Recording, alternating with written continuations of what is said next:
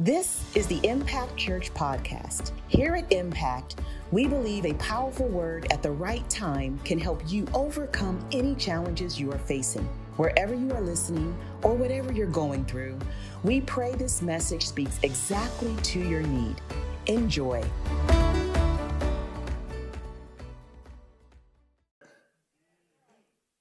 All right, we're going to jump in this morning to the real stuff, to the meat. And um, and if you have a physical Bible, feel free to open to Jeremiah twenty-nine. You already heard the memory verse for the week, and it comes from today's message.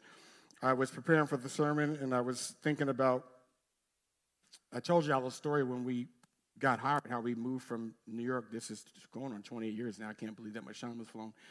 And, um, and how we got jobs. But what I didn't tell you the last time is that when we came, it was such a tight weekend because we went on interviews on a Friday and a Monday and flew back so we can be back at work. We were both teaching for New York City public schools. And um, but while we were here, a friend of a friend who became a friend down the road uh, took us around and helped us to see some of the neighborhoods and places that we might be able to purchase a home. Well, Pastor Mona had grabbed, we went through several subdivisions. Pastor Mona grabbed one of those flyers, um, you know, when it says for sale and they have the little flyers there. And so when we got back home, she made some calls, and um, and so they said, well, this house, yeah, this house is still available. Yeah, da, da, da, da. And it's brand new. We didn't, we never saw the inside of the house. We we just drove past it, and we, we didn't even know all that was to it. But what the gentleman said is that's the last house in the subdivision, and um, if you want it, you need to put it under contract because it's going to go, you know. And so uh, we did that. And who does that without seeing something, right? So we put the so we put the house on the contract. We said, well, when we come back the next time, we'll, you know, be for sure if we're going to purchase this house. So we came back the next time we came in town, and um, and we went to the house. And we're like, oh, okay, I don't remember the fact because we were rushing that the house sat on a little hill that went down, you know, that kind of thing with the driveway. So I was like, hmm. Then so we went to the house. It was a nice house inside or whatever. Just but you just want to be sure because at that point we were living in New York and we were living. We had not been a homeowner and we were living in a basement apartment, two bedroom. And uh, so we walked the house and all that stuff. And so we, you know, as our habit was, let's before we make a full decision, let's make let's pray and see, you know, what the Lord is saying about this. So I can still remember this day standing in the master bedroom, looking out the bay window because there's no curtains or anything, um, and saying, uh, "Let's pray." And God, you know, and we asked God, "Is this the house that we need to buy? Is this the house that, you know, we should take this step in?" And so we prayed and. Um, So after the prayer, I said, well, what do you feel the Lord is saying to you? She said, and what she said to me was exactly what I felt him saying to me. He said, it was the first of many. I said, huh. Which was crazy because when you, those of you, how many of you are from a northern place or someplace outside of Atlanta? So when you live in more um, expensive economies, you don't, you only get one house. You live in it, you marry in it, you have kids in it, and you die in it.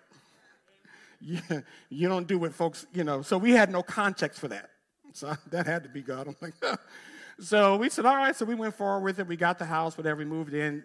Years later, when uh, it got really tight, as far as not, well, eventually I'm talking about the financial tightness, but it got tight time-wise um, for me. It was I was at a stage where I remember saying, I cannot do both any longer. I cannot teach and pastor at the same time. I was I was doing both full time, and it was and I had two little kids at that point.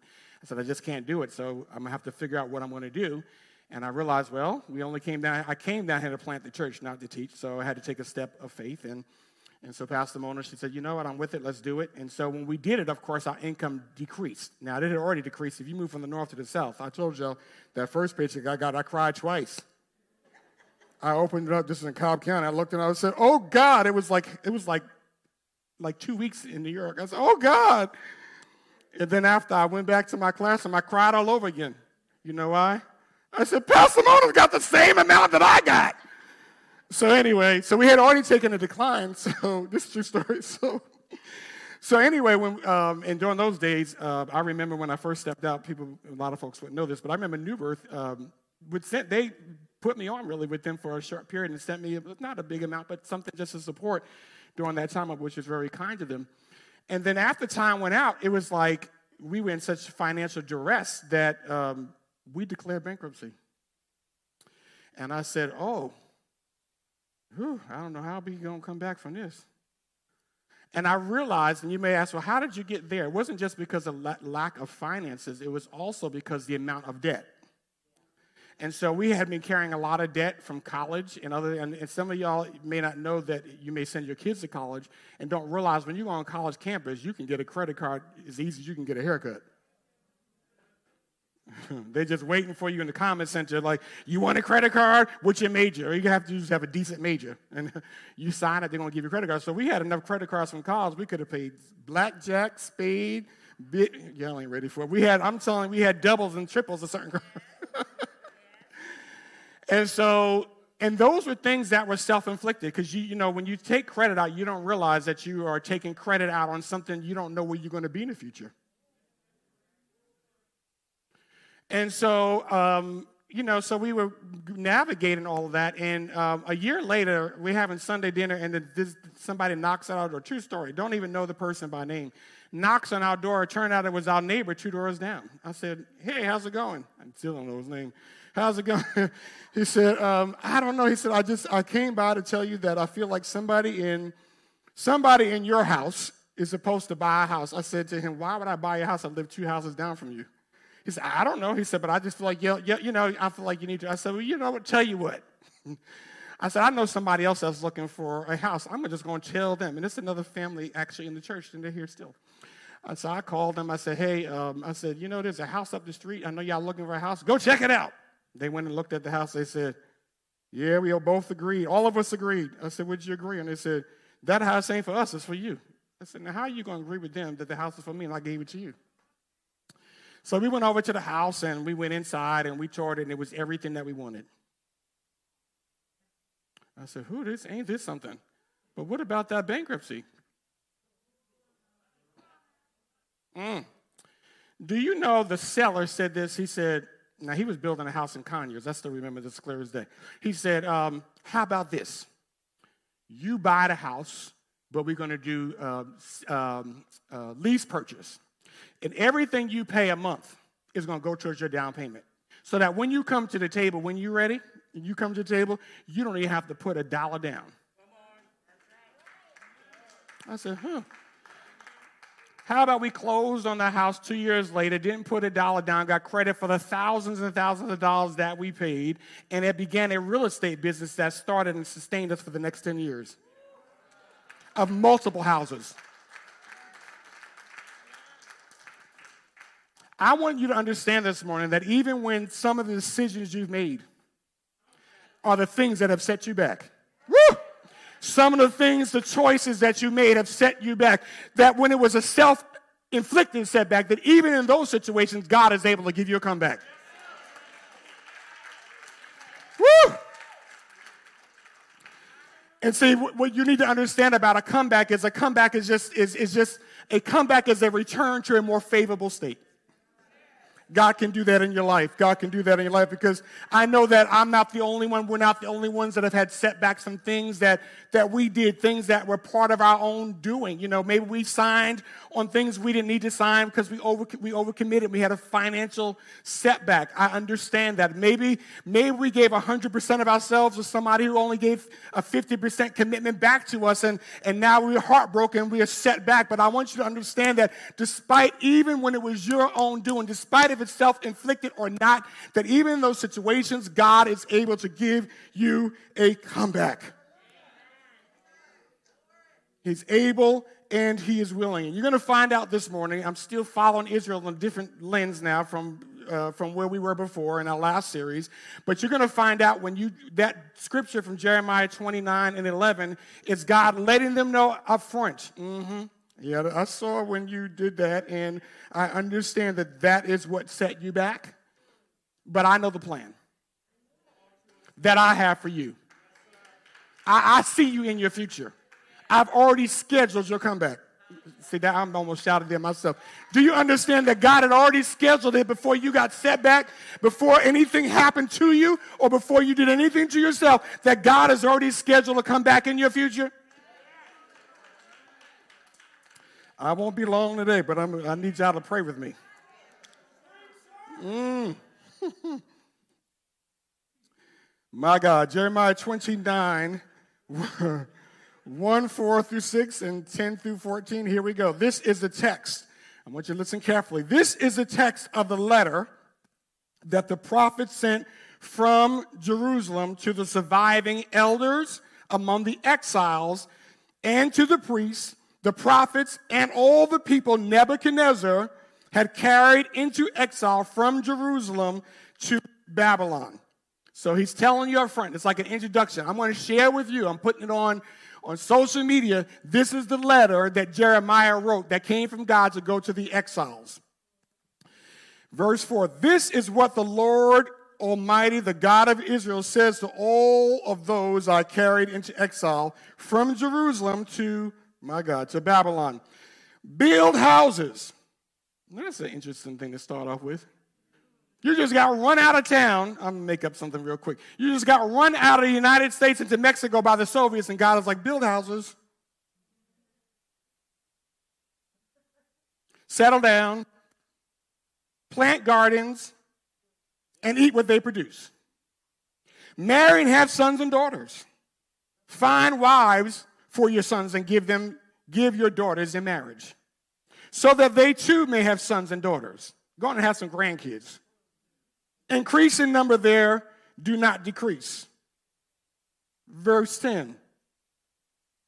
When seventy years are completed for Babylon, I will come to you and fulfill my good promise to bring you back. Somebody say, come back. To bring you back to this place. For I know the plans I have for you. See, now you're hearing it in context. Declares, Lord, plans to prosper you and not to harm you. Uh-huh. Plans to give you what? And what? And a future. Then you will call on me and come and pray to me, and I will listen to you. You will seek me and find me when you seek me with all your heart. The song this morning said, withholding nothing. I will be found by you and will bring you back from captivity. Somebody said, come back. So let's talk real quick this morning. So if you remember from the last teaching that Israel, uh, you know, they went, I call it a spiritual timeout. When, you know, when God allowed them to be exiled out of their land, he said, okay, and y'all, some of y'all know what this is because y'all know what your own kids, you know, when they don't want to act right. And then when they get grown, they don't want to act like you. Like, not in my house. Not while I'm paying the bills. Y'all ain't going to say nothing. Not while I'm working two and a half jobs. Not when I'm covering the mortgage. And you're, you're not going to come up in my place and tear up and act up. You want to act grown, you're going to be like, like that way. You're going to have to go someplace else. So God said, okay, Israel, I already told you the first commandment was you are to have no other gods besides me. You're to honor the Lord your God and have no other gods besides me. And you've already chosen to take on the pagan gods around you. You've already chosen to kick me to the side, but you forgot that this was my place. This is the land that I set aside. This is what I paid for. I pay the bills around here. So, so he says, so... since you don't want to listen, and since I done sent prophet after prophet after prophet, and since I've given you signs and wonders, and since I've made a way out of no way, for, and you still want to do it your way, I'm going to let you have the results of your, the consequences of your actions. And so he says, all right, so when the Babylonians rise up, he's going to let them take them off in exile. So they're going on a spiritual timeout. So they go away for seventy years. That's a long time out.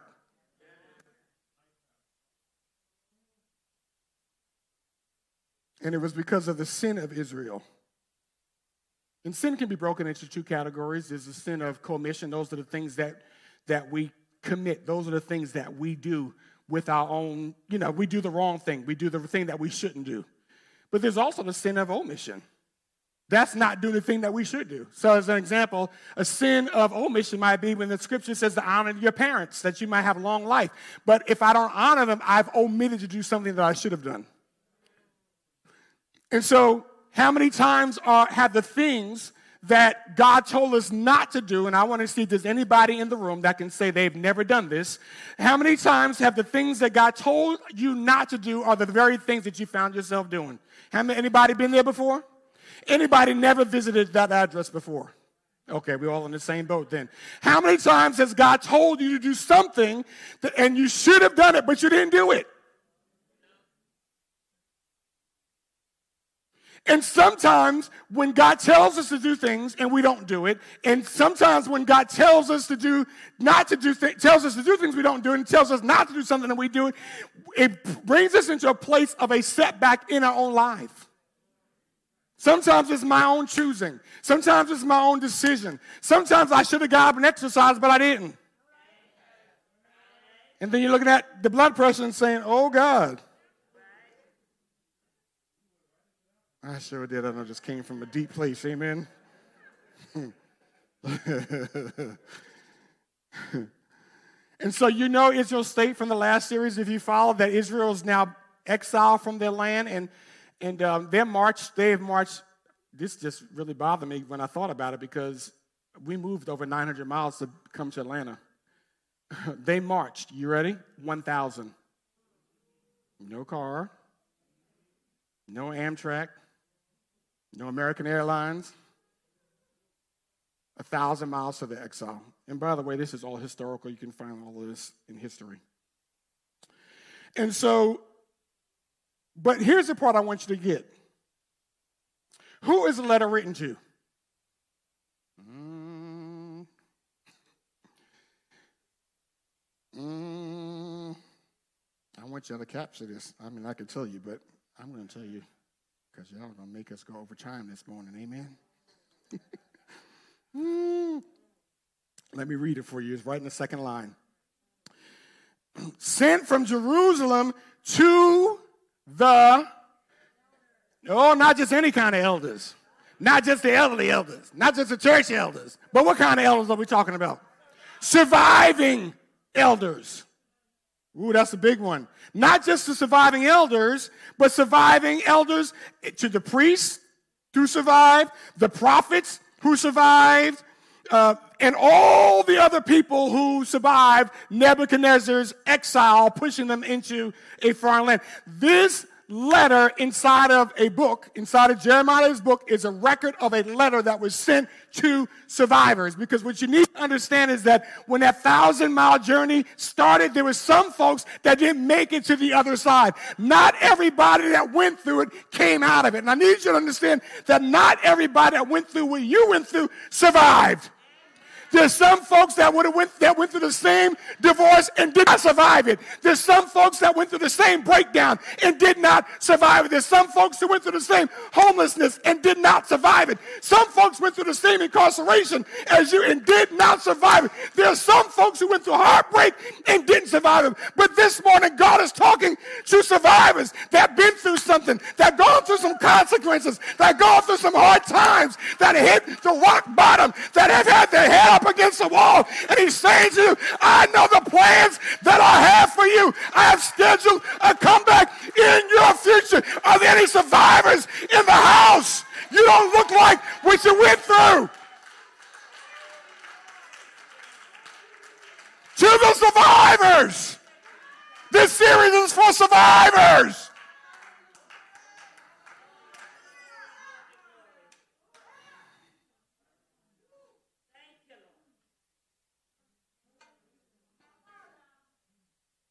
The things that we don't talk about that we survived.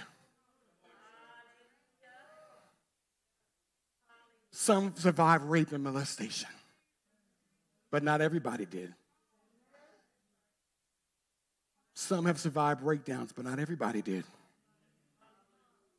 Some have survived depression, but not everybody did. The young lady, uh, Miss Universe, who was Miss America, not America, U S A, I knew she was one of them, didn't survive.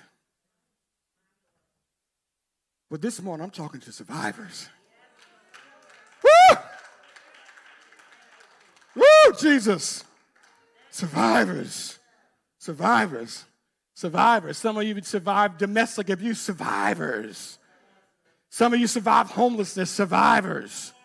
Some of you survived the worst loss imaginable. Survivors. This letter is for survivors, letting you know you're not hopeless, but that you have a hope and a future. That God has scheduled a comeback in your future. Now, you may not be where you want to be right now. You may not be in the place you want to be right now. Things may not be going your way right now, but you survived. And I need you just to celebrate for a moment that you survived. I need you to think for a moment about what you survived. Sometimes only you and God know what you survived, but I need you to take a moment right now and thank God I survived. Woo! Woo! It tried to take me out, but I survived. I had suicidal thoughts, but I survived. Wanted to throw in the towel, but I survived. You left me, but I survived. Woo! I was fatherless, but I survived. I was one of the ones who did.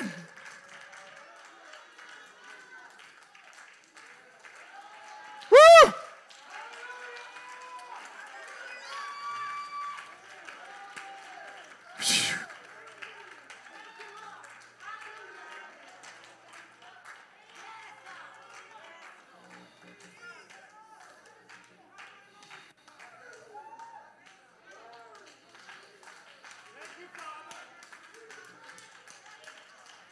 Oh, God. Thank you, God. I was one of the ones that survived. Survived.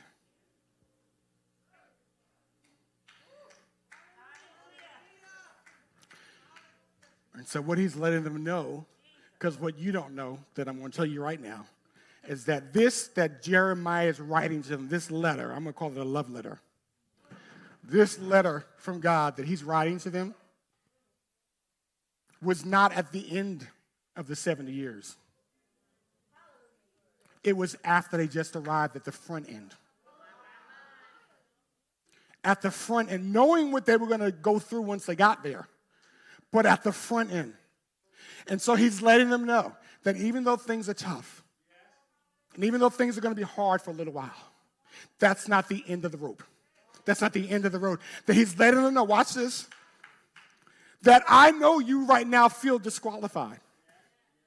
I know you think that because you went bankrupt, you're disqualified. I know you think because you went to jail, you're disqualified. I know you think because it ended in divorce, you're disqualified. But I need you to understand that that, that, that setback has not disqualified you. It actually qualified you for a comeback. Oh, you missed that. Because Israel would, feel, would have felt pretty ashamed at that point. They'd have felt pretty hopeless at that point. They'd have felt like it could never come back at that point. But instead, he's letting them out front. Uh-uh, no, no. The, you, survived the, you survived the setback. You're pre-qualified for a comeback. You ought to shout, I'm pre-qualified. I am pre-qualified. I don't care about Visa, MasterCard, American Express, or Discover. God, I'm pre-qualified for a comeback. You have pre-qualified me because you allowed me to survive, and you've allowed even the, the mistakes in my life, even the bad decisions in my life, even the self-inflicted setbacks. You should have qualified me, not have disqualified. They have quite qualified me for a comeback. Mm. Woo.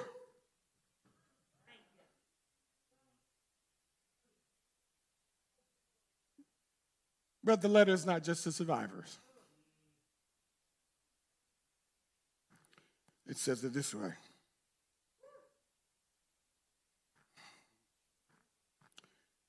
From Jerusalem to the surviving elders and among the exiles, unto the priests, prophets, and all the people Nebuchadnezzar had carried away. This is what the Lord God Almighty says to Israel, to those that I carried in Jerusalem. Go on down, because he tells them, he says in verse fourteen, and it's also further up as well, but he says, and I will bring you back from captivity. It's not just the people who survived. It's also, it's the same people. It's two, two categories, but the same people. Because these people, Israel now as a nation, was not just the people who survived. So let me see if I can use a, a, a, an analogy. So just think of it. This is true. A lot of people don't realize that coming from the transatlantic slave route, that a lot, and some say more, didn't make it than that landed here, that made it. Y'all know what I'm talking about? Some were thrown overboard, some died of disease, just some, not everybody survived. But then when you got here, you were a survivor, but you were also captive. Ironically, this letter is not written just to survivors, but to captives too. Because the ones who survived were also the same ones that were captives. Oh, y'all ain't going to say nothing. I need some help this morning. And so when you're a captive, you're in a situation that you can't get out of. You find yourself in a situation that you can't just break free. I'm talking to somebody this morning. You're in a situation, maybe a financial situation that you're captive to, that you can't get out, or a legal situation that you're captive to and you can't get out. Maybe it's a relationship. Where's Jada at? An entanglement. Yay! That you can't get out of. Hmm. Well, Jada need the word too, y'all. She need the word. Hmm. And sometimes we're captives to addictions that we cannot break, to toxic relationships. It could be the same person. You break up, you get back together. You break up, you get back together. You break up, you get back together. Break up. Y'all can jump in at any point. Get back together. You break up. Uh-huh. Some of y'all in it right now. Sometimes we're captive to a temptation. It's like kryptonite. You're doing just fine until you see that kryptonite. And whatever that temptation is, look like whenever it shows up, you find yourself falling for it. And every time you get up, it seems like you're weaker again from the last time that you fell. Captive. Some of us are captive to our own self-talk. Had an experience, a situation happened to you, and now that self-talk, you double-guessing, second-guessing, re-going back and forth over the same thing. Every time you got to make a decision or do something, you find yourself captive just to your own self-talk. You don't argue yourself out of an argument. But I like what he says here. He says, and I, and I will bring you back from captivity. And I want you to just go in and write this down. No matter what's holding you captive, God can give you a comeback. Oh, I love it. I love it. I love it. I love it. God said, I ain't even worried about it. He said, because see, if I could do for Israel with the superpower of its day, if I can remove Babylon to deliver my people, if I can remove Babylon and bring them down to bring you back, God said, I know how to set you free. It don't matter if you got yourself entangled. It don't matter if it's because of your own decisions that you found yourself in captivity. God says, I can take on the superpower in your life. I can take on that thing, that kryptonite in life. I can take on that thing, that mountain that's so big in your life and still bring you back out of captivity, deliver you from addiction, deliver you from, from making the wrong decisions, deliver you out of the wrong relationships. God is able to bring you back out of captivity. Any witnesses here that you were captive once, you were bound once, and God set you free from things you never thought you'd ever be delivered of. I came this morning to let you know that whatever's binding you this morning, we're going to trust God to break that thing during the course of this campaign, to deliver you, to set you free, and give you a testimony.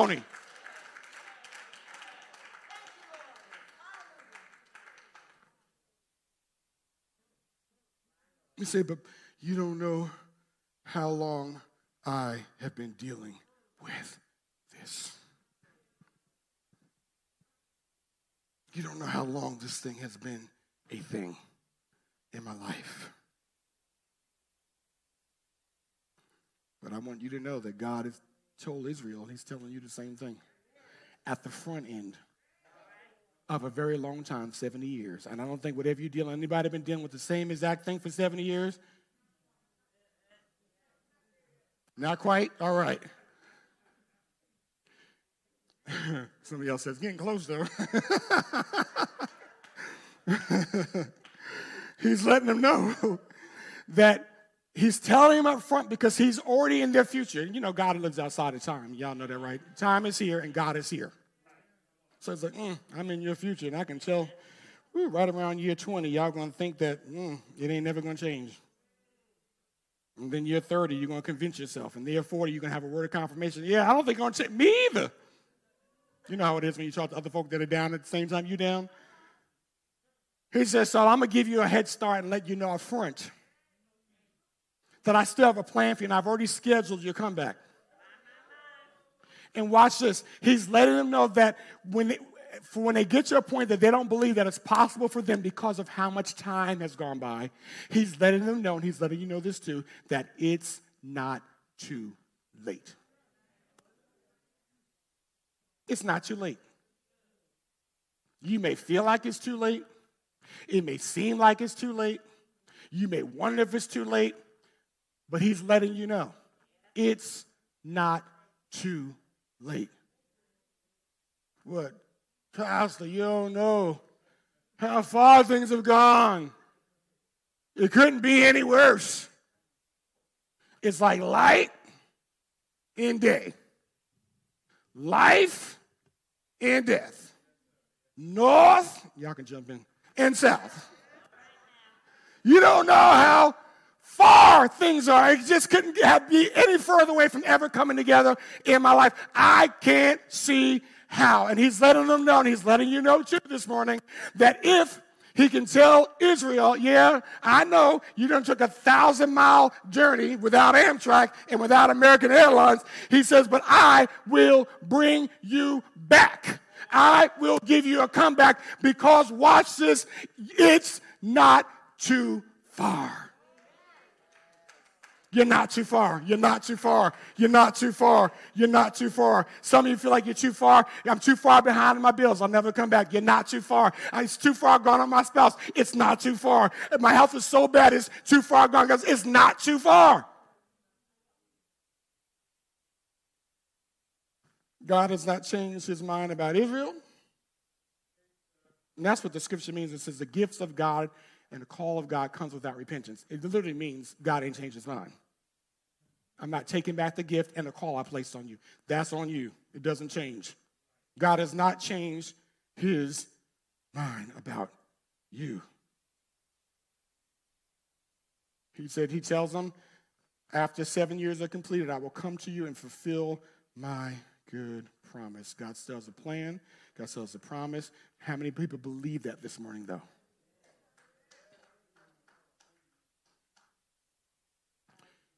I'm almost done, but I will tell you the big thing that we struggle from, even when we hear that scripture, is, mm, but I don't see how it's going to work out. You've been looking at my notes?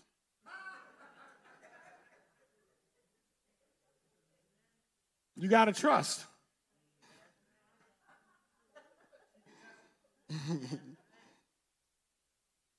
Yeah, we want to know the plan. It's like, okay, God got a plan. Okay, fill me in. Uh-huh. So we want to know how, when, where. We want to know all that. And he said, oh, I know the plan that I have. He didn't say, I'm going to tell you the plan. He said, I know the plan that I have for you. And so because I don't know the plan, sometimes I can find myself worrying, stressing, doubting, discouraged, because I don't know the plan. And I want to know the plan, and God wants me to trust him. He wants me to trust him. He wants me to trust him in his plan. You know, when you travel these days, if you don't know where you're going, you put in your G P S, a destination. And when you put the destination in the G P S, the G P S immediately forms a route plan. And I don't know about y'all, but when I'm driving and I put the directions in, I don't have time or the ability, because I'm driving to keep my eyes on the road, to go back and to look at all the turns up front. I don't do that. But because I trust the G P S, I don't have to see all the plan. All I got to do is hear the G P S say, go to the next light and make a right, light turn. Go, now these days they're telling you, go to the next right and the first street on the left. I'm like, ooh, y'all getting better. And somebody done upgraded y'all. Got a raise. And then it, you know, stops. You know, re, you know sometimes because there's things that come in our way sometimes that we can't see ahead of time. And sometimes it'll have traffic or, or be an accident and say, make a, it'll veer you off to a whole nother way. Well, what I found out is this. I don't need to know the plan if I'm near the planner. All I got to do is hear his voice. All I got to do is stay near the planner. I don't have to know all the lefts and the rights because it'll overwhelm me anyway. But if I can just hear the voice of the planner, I don't really have to know the plan because I trust the planner. Now when I hear his voice, I know when to make a left, when to stop, when to pull over, when to continue straight forward. There's things in our lives that we'll never know. And it's not that we're called to know. He wants you to trust him and to stay near him. You know, the end result for Israel was not coming out of Babylon. That was the consequence of the sin. The end result of Israel that he had for them was coming back in covenant relationship with him. He said, because ultimately what he wanted was, and then you will call upon me, and I will hear you. He said, then you'll seek me with your whole heart, and I'll be found. You know, God likes to play hide and seek. He said, you'll seek me with your heart, and then I'll let you find me. Then you'll call upon me and I will answer you. See, it wasn't about Babylon or Israel being back in the promised land. That's, that's a side effect of being in right relationship with God, because I'm going to tell you this, that your comeback in your life doesn't come from getting your finances in order. It doesn't come from getting your bank account in order. Don't come from you trying to get your family in order. Don't come from you trying to get your career in order. It comes by getting your spirit, man, to come back first. If your spirit can come back with Christ, if your spirit can come back in his word, if your spirit comes back in covenant, if your spiritual man is in right relationship, every Everything else will begin to fall in place in your life. He wants to give you a comeback, but he wants it to be spiritual first so you can really have the, all the results you're looking for. Y'all come on up.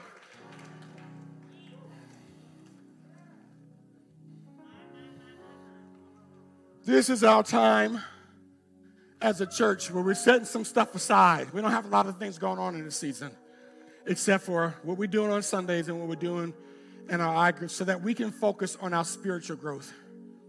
Because if that's not right, nothing else matters. I'll drop it anyway. I'll make the same decisions again over again anyway. I'll, I'll self-sabotage again anyway, but if I can get my spirit right. My comeback is right around the corner. There was... Y'all can stand on your feet this morning. There was um, a father who had the T V on.